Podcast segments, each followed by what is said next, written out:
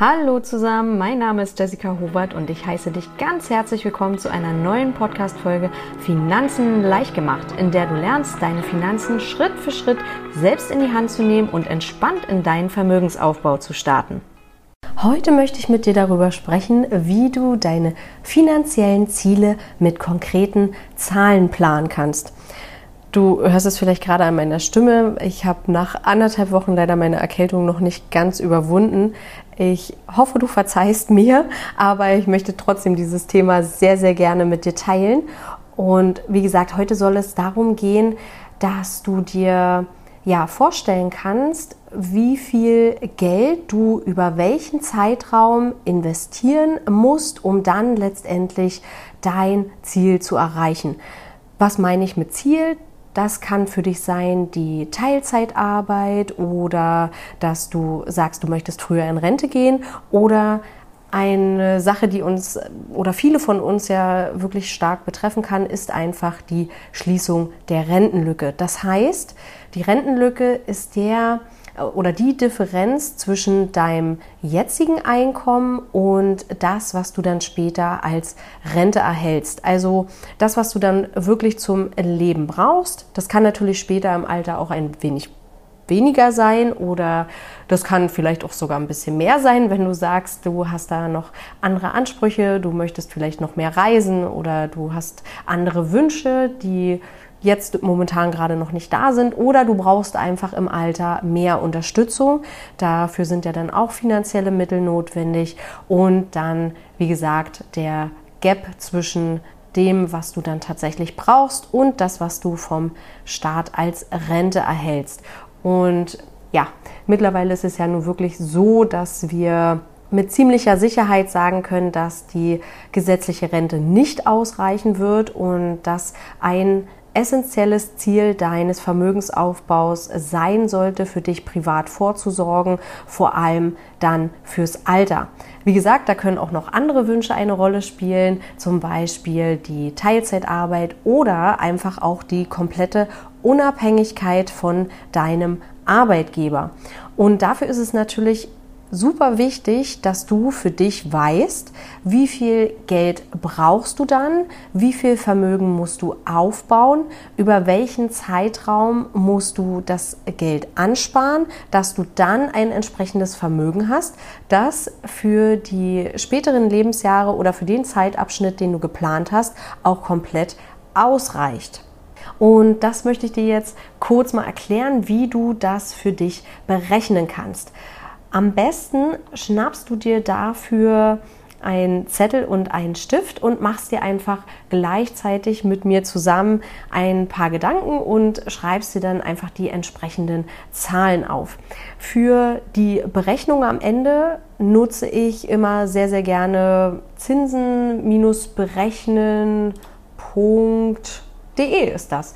Genau, das packe ich nochmal in die Shownotes den Link dazu, dann kannst du da auch noch mal ein bisschen für dich schauen, ja, was am besten für dich passt, weil oft ist es dann so, wenn wir dann jetzt gleich diese Zahl berechnen und das Ziel ist es dann, die Sparrate zu ermitteln, die du monatlich investieren musst, um ein entsprechendes Vermögen aufzubauen. Und das kann für den einen oder anderen im ersten Moment ziemlich viel wirken, oder für den anderen natürlich auch super machbar. Das kommt immer ganz auf deine individuellen ja, Ansprüche an. Das kommt darauf an, wie früh du auf dein Vermögen zugreifen möchtest, wie lange dein Vermögen reichen soll, ja, wie, ja, wie hoch dein Einkommen ist und welches Risiko du bereit bist einzugehen. Also da spielen einfach mehrere Faktoren eine Rolle und du hast natürlich auch die Möglichkeit, auf der anderen Seite deine Sparrate zu erhöhen, indem du sagst, dass du unnötige Ausgaben einschränkst. Das ist natürlich nur zu einem gewissen Grad möglich. Also du musst natürlich trotzdem deine Miete bezahlen und möchtest dir Essen kaufen, logischerweise. Und auf der anderen Seite sind deinem Einkommen aber keine Grenzen gesetzt. Also versuch da auch wirklich mit dem Mindset ranzugehen, dass du ja, dass du deine Sparrate erhöhen kannst, indem du dein Einkommen erhöhst. Und das ist mit Sicherheit auf vielerlei Art und Weise möglich und auch auf eine Art und Weise, die dir und deinem Leben einfach entspricht. Deswegen setzt dir da keine gedanklichen Schranken, sondern lass dir immer die Option offen, okay, wenn meine Sparrate jetzt hier an der Stelle nicht hinhaut oder nicht ausreicht, dass du einfach sagst, entweder schraube ich meine Ansprüche da runter oder ja, versuche da einfach mit den Zahlen noch ein bisschen zu spielen oder sag auf der anderen Seite, okay, dann erhöhe ich jetzt hier mein Einkommen, damit ich monatlich mehr investieren kann. Und dann habe ich die Möglichkeit, eine höhere Sparrate für mich zu nutzen und schneller oder beziehungsweise und ein höheres Vermögen aufzubauen. Ja? Diese beiden Punkte solltest du auf jeden Fall für dich nochmal mitnehmen. So, dann hoffe ich, hast du jetzt Stift und Papier, denn wir legen jetzt los. Ich versuche dir das Ganze anhand eines Beispiels zu erklären und du musst dieses Beispiel dann natürlich auf dich und deine individuellen Ziele und Wünsche anwenden. Also wir stellen uns jetzt einfach mal vor, dass du gerne im Alter von 55 Jahren in Altersteilzeit gehen möchtest. Ein, normalerweise ist so ein früher Renteneintritt in Deutschland nicht vorgesehen, denn generell gilt, dass ähm, für jeden Monat, den du vor dem 67. Lebensjahr nicht arbeitest, ein Abzug von 0,3 Prozent deiner Rentenansprüche entsteht. Das heißt, jeden Monat werden von deiner Rente 0,3 Prozent abgezogen, wenn du vor dem 67. Lebensjahr, also der regulären, dem regulären Renteneintritt, aufhörst zu arbeiten. Und dabei liegt die maximale Kürzung bei 14,4 Prozent. Und das bedeutet, dass du maximal vier Jahre früher, also frühestens mit 63 Jahren, in Rente gehen kannst. So werden dann halt eben die Beträge, die wir im Umlageverfahren haben, an die ältere Generation weitergegeben. Und wenn du früher aufhören möchtest zu arbeiten, dann hast du ja im Prinzip von diesen Einzahlungen nichts. Wir stellen uns jetzt also vor, Du brauchst für diesen Abschnitt zwischen 55 bis 67 etwa 1500 Euro im Monat. Das ist jetzt die Beispielrechnung, die wir jetzt einmal gemeinsam durchgehen. Wenn wir das jetzt mal 12 rechnen, also auf ein ganzes Jahr gesehen, brauchst du dann 18.000 Euro. Alles nur ein Beispiel. Wie gesagt, wende das gerne auf dich selbst an und überlege dir, wie viel Geld brauche ich im Monat, über welchen Zeitraum. Und diese 18.000 Euro, wenn wir die jetzt aus deinem Vermögensstock später entnehmen wollen, musst du darauf Kapitalertragssteuer zahlen. Die Kapitalertragssteuer setzt sich zusammen aus 25% Abgeltungssteuer und früher dann zusätzlich die 5,5 Prozent für den Solidaritätszuschlag. Und wenn du dann noch ja, der Kirche angehörst, dann musst du zusätzlich auch noch 9 Prozent Kirchensteuer zahlen. In der Regel kannst du jetzt hier an der Stelle mit 25 Prozent rechnen. Also diese 25 Prozent solltest du auf jeden Fall mit in deine Rechnung einbeziehen. Dann gibt es noch mehrere Faktoren, die ich jetzt an der Stelle, um es nicht zu kompliziert zu machen, weglassen würde. Das ist zum einen der Sparerpauschbetrag.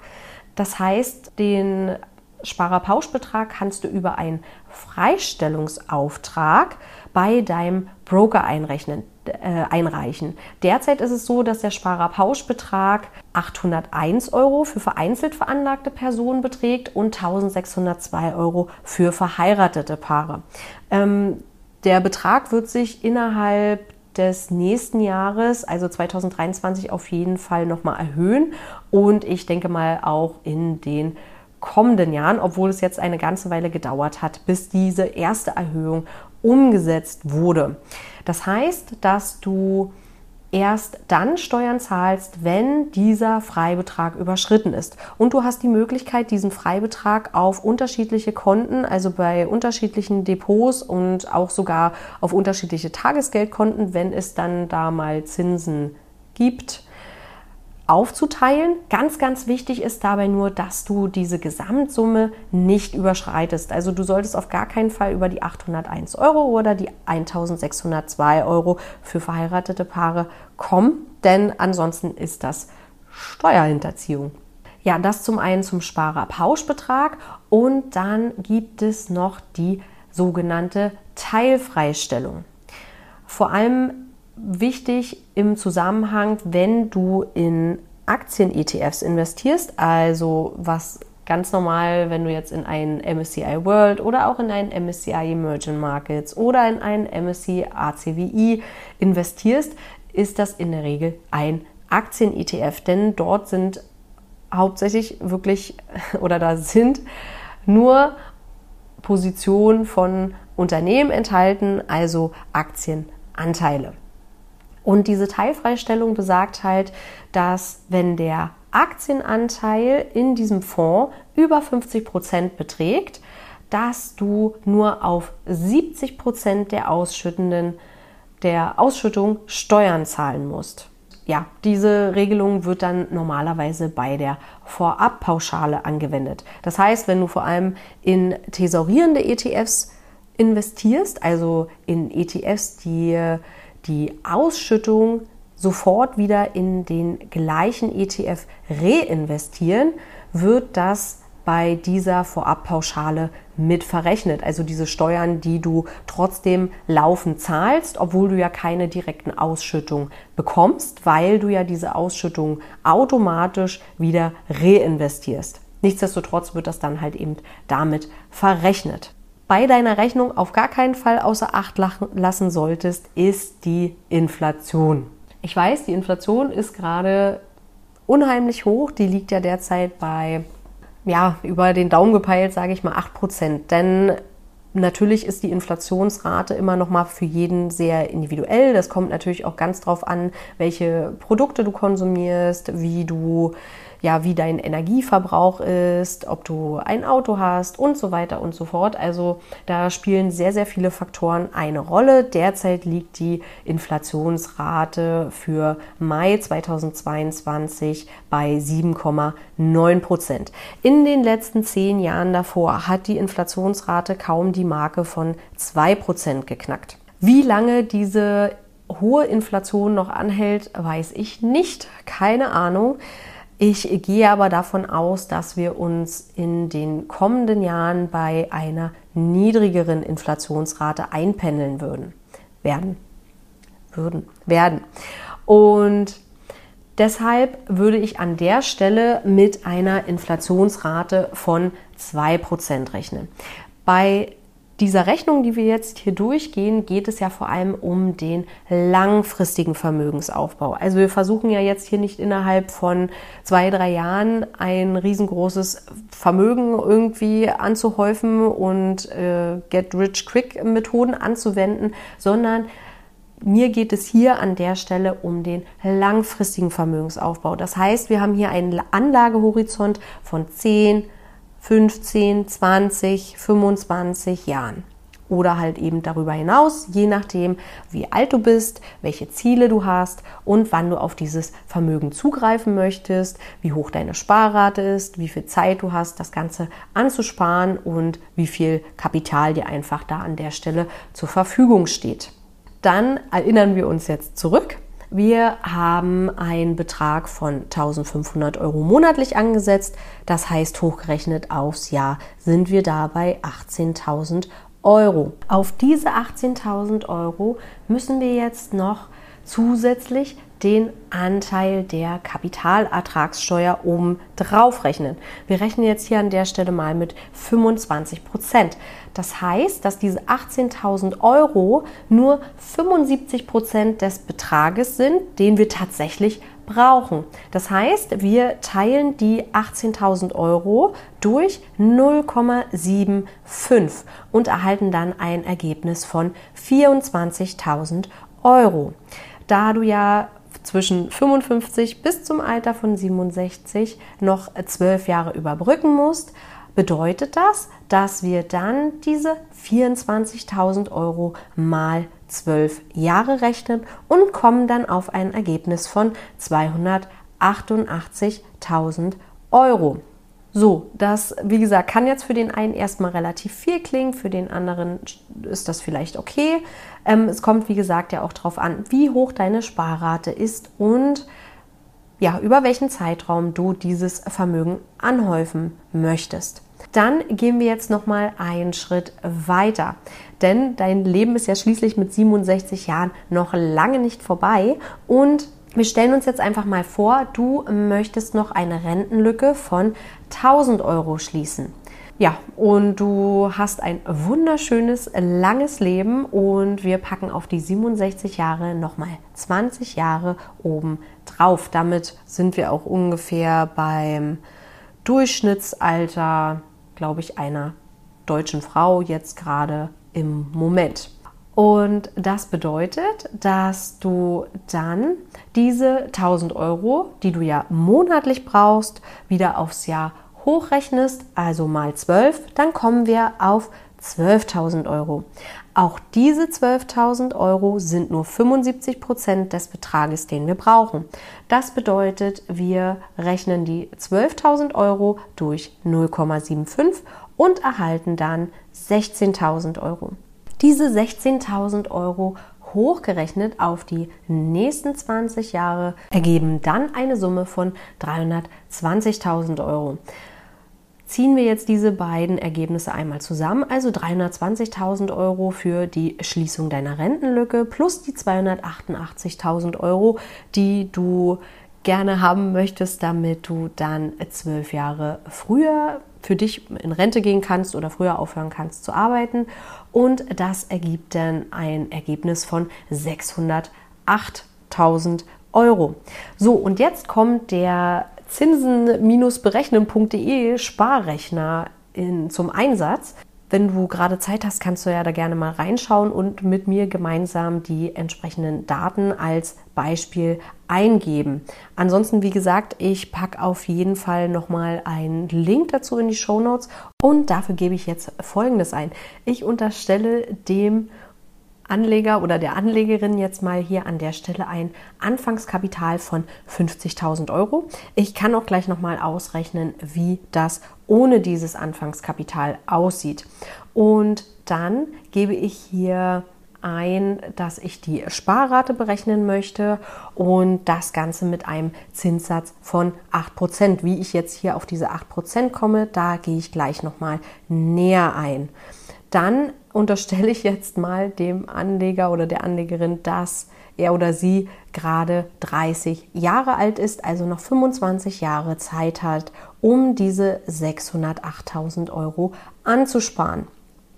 Die Sparrate, die dann letztendlich dabei rauskommt, sind 290 Euro monatlich. So, dann Kommt aber noch dazu eine ganz wichtige Sache, ich habe es vorhin schon mal angesprochen, ist die Inflationsrate. Das heißt, von diesem Zinssatz, den ich jetzt hier bei 8% angesetzt habe, müssen wir mindestens nochmal 2% abziehen. Das heißt, wir sind jetzt hier bei 6%. Das bedeutet, das wirkt sich folgendermaßen auf die Sparrate aus. Aus deinen 290 Euro wären dann an der Stelle 578 Euro Sparrate. Das ist dann natürlich schon bedeutend höher. Dann nehme ich jetzt mal hier noch das Anfangskapital raus und wir sind bei einer Sparrate von 894 Euro. Und dann, wie gesagt, kann es natürlich auch sein, dass du jetzt sagst, du hast keine 25 Jahre mehr, dass du einen kürzeren Anlagehorizont haben möchtest. Ich gebe mal hier ein mindestens 15 Jahre, denn du solltest nichtsdestotrotz darauf achten, dass du einen ja, entsprechenden Anlagehorizont von mindestens 10 bis 15 Jahren hast, um hier das Risiko eines Totalverlustes zu minimieren und solche Marktschwankungen und auch solche Bärenmärkte, wie wir sie jetzt gerade im Moment haben, auszusitzen bzw. für dich nutzen zu können, dass du ja zu günstigen Preisen eben einkaufen kannst, also Anteile an der Börse, beispielsweise wenn du jetzt in ETFs investierst und dann auf das globale Wirtschaftswachstum setzt. Also, ich habe jetzt, wie gesagt, Anfangskapital 0 Euro. Wir haben einen Zinssatz von 6 Prozent. Das heißt, da habe ich die Inflation an der Stelle schon mit rausgenommen. Bei einer Ansparzeit von 15 Jahren mit dem Endkapital von 608.000 Euro sind wir dann hier bei einer monatlichen Sparrate von 2108 Euro. Wie gesagt, ich habe es ja vorhin schon mal ganz kurz angesprochen. Diese Sparraten, die dann am Ende dabei rauskommen, können für den einen oder anderen ziemlich happig wirken. Deswegen möchte ich dir an der Stelle nochmal mitgeben, schau einfach nochmal ganz genau, wie viel Ansparzeit hast du wirklich, wie viel Endkapital brauchst du tatsächlich, wie hoch ist dein Einkommen, kannst du an dieser Einkommensschraube noch etwas verändern. So, und dann hatte ich ja noch gesagt, wie bin ich jetzt überhaupt auf diesen Zinssatz von 8% gekommen? Ich bin jetzt dabei davon ausgegangen, dass wir in Exchange Traded Funds investieren. Das heißt, dass wir uns ein breit diversifiziertes Weltportfolio mit ETFs aufbauen und das in einer Kombination aus einem MSCI World, das heißt 23 Industrieländer mit über 1500 Unternehmen, die dort enthalten sind, und einem MSCI Emerging Markets mit 24 Schwellenländern und auch dort sind über 1400 unterschiedliche Unternehmen aus den unterschiedlichsten Regionen enthalten. So hast du die Möglichkeit bereits, ähm, ich glaube, 89 oder 85 Prozent dieser Region an Marktkapitalisierung abzudecken. Was bei diesen beiden Indizes fehlt, sind die Small Caps, also die ganz kleinen Unternehmen. Die sind jetzt in diesen beiden ETFs dann nicht enthalten, sondern nur die mittleren und großen Unternehmen. Das ist dann, das sind dann halt eben die letzten Prozentpunkte, die dir an der Stelle da noch fehlen. Und wenn man jetzt zurückschaut, da gibt es unterschiedliche Berechnungen, unterschiedliche Angaben, aber in etwa kannst du hier die Prozentzahl von 8% nehmen, um die für deinen Zinssatz zu verwenden, wenn du halt eben dir ein Portfolio aus diesen beiden ETFs aufbaust.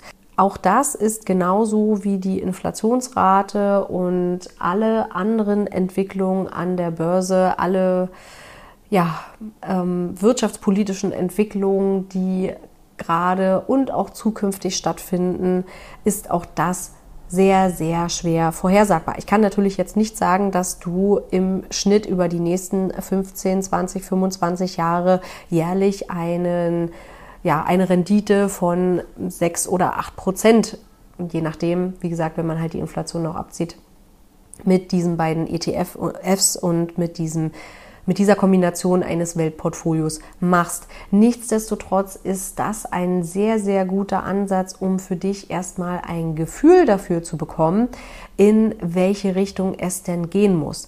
Und das ist sehr, sehr wichtig, dass du für dich einfach siehst, ja, wo stehe ich denn gerade aktuell mit meinem Einkommen? Wo stehe ich mit meinen Ausgaben? Dann ja, was kann ich da noch verändern? Wo kann ich da noch an welchen Stellschrauben drehen? Wo kann ich welche Ausgaben einschränken? Wie kann ich mein Einkommen erhöhen? Wie kann ich meine Sparrate erhöhen? Was sind eigentlich wirklich meine Ziele? Möchte ich Unabhängigkeit? Möchte ich finanzielle Freiheit? Möchte ich einfach nur, weil es wirklich jeden von uns treffen kann, meine Rentenlücke schließen? Möchte ich für das Alter gut vorbereitet sein? Möchte ich finanziell abgesichert sein. Ja, also da, dass du da für dich erstmal wirklich deine Ziele definierst und dir im Klaren darüber wirst, wie viel Geld dafür tatsächlich zur Verfügung stehen muss. Dass du dir Gedanken darüber machst, was brauche ich wirklich, wie viel kostet mich das und dass du an der Stelle auch auf keinen Fall vergisst, noch Steuern und Inflation mit einzubeziehen. Und ja, wie gesagt, also und dass du einfach dann für dich erstmal siehst, okay, das sind jetzt die konkreten Zahlen. Ich brauche das und das. Ich brauche diesen Betrag pro Monat. Ich brauche diesen Betrag pro Jahr. Da muss ich noch weitere Faktoren mit einbeziehen. Und dass du einfach erstmal für dich siehst, okay, das sind ganz konkret die Zahlen, an denen ich mich orientieren kann. Das ist mein Ziel. Da möchte ich hin. Und wie kann ich das Ganze jetzt erreichen? Und wie gesagt, da habe ich gerade ja schon ein paar Beispiele genannt. Ausgaben reduzieren, Einnahmen erhöhen, Geld sinnvoll und durchdacht investieren. Und wenn du dir jetzt gerade denkst, okay, ich weiß jetzt gar nicht so richtig, wo ich jetzt ansetzen soll und ich brauche an der Stelle jetzt noch Unterstützung, habe ich zwei Möglichkeiten für dich. Zum einen habe ich gerade ein digitales Workbook entwickelt, in dem du nochmal die einzelnen Schritte für deinen Vermögensaufbau durchgehst. Am Anfang beschäftigen wir uns erstmal nochmal mit deinem Money Mindset. Das heißt, dass wir auf ja, deine negativen Glaubenssätze schauen, beziehungsweise auf deine Glaubenssätze generell. Welche davon sind negativ, vor allem im Zusammenhang mit deinen Finanzen? Wie kannst du diese negativen Glaubenssätze verändern und auflösen? Und wie kannst du für dich erstmal ein positives Money-Mindset schaffen, das auf Fülle ausgerichtet ist? Denn das oder dein Mindset ist einfach die absolute Grundlage dessen, wie du nicht nur mit deinen Finanzen, sondern mit all deinen Lebensbereichen umgehst. Und wenn du dir jetzt deinen Kontostand und dein ja, dein, dein Geldbeutel anschaust und wie du bisher mit deinen Finanzen umgegangen bist, ist das einfach nur ein Spiegel deiner bisherigen Glaubenssätze und, und deiner Gedanken und Emotionen, die du zum Thema Geld hast. Denn deine Gedanken und deine Emotionen führen halt zu entsprechenden Handlungen und dann im Endeffekt zu den Ergebnissen, die du in deinem Leben siehst. Deswegen war es mir ganz, ganz wichtig, dass es in dem Workbook in Teil 1 um dein Money Mindset geht und im zweiten Teil gehen wir dann nochmal Schritt für Schritt durch, wie du in deinen automatisierten Vermögensaufbau starten kannst. Das heißt, da schauen wir uns nochmal ganz genau an Schritt 1, deinen finanziellen Status quo. Dann, wie kannst du deine Ziele genau konkret planen? Also im Prinzip das, was wir gerade nochmal besprochen haben, nochmal im Detail für dich zum direkten Umsetzen im Workbook und dann erkläre ich dir auch nochmal Schritt für Schritt, wie du dann deine automatisierten Sparpläne anlegen kannst und dann in den Vermögensaufbau starten kannst. Das zum einen. Ansonsten kannst du dich auch sehr, sehr gerne, wenn du an einem umfangreichen Coaching interessiert bist, dich in das oder in die Warteliste für das Umsetzungscoaching eintragen und ja, dann werde ich dich da nochmal sieben Wochen lang Schritt für Schritt begleiten und mit dir vom Basiswissen über den Status quo, die Risikobereitschaft, Zielsetzung, Strategie, Weltportfolioaufbau und dann letztendlich den Kauf begleiten und mit dir alle einzelnen Themen live durchgehen und alle deine Fragen dazu beantworten. Ja, das war es erstmal zum heutigen Thema. Wenn du Fragen oder Anregungen hast, dann kommentiere sie auch sehr, sehr gerne auf dem Blog unter themoneygirl.de. Ich packe auch nochmal einen entsprechenden Blogbeitrag zum heutigen Thema mit in die Show Notes. Auch zum Workbook und zum Umsetzungscoaching findest du einen Link in den Show Notes. Und ansonsten wünsche ich dir eine wundervolle restliche Woche und bis ganz bald, deine Jessie.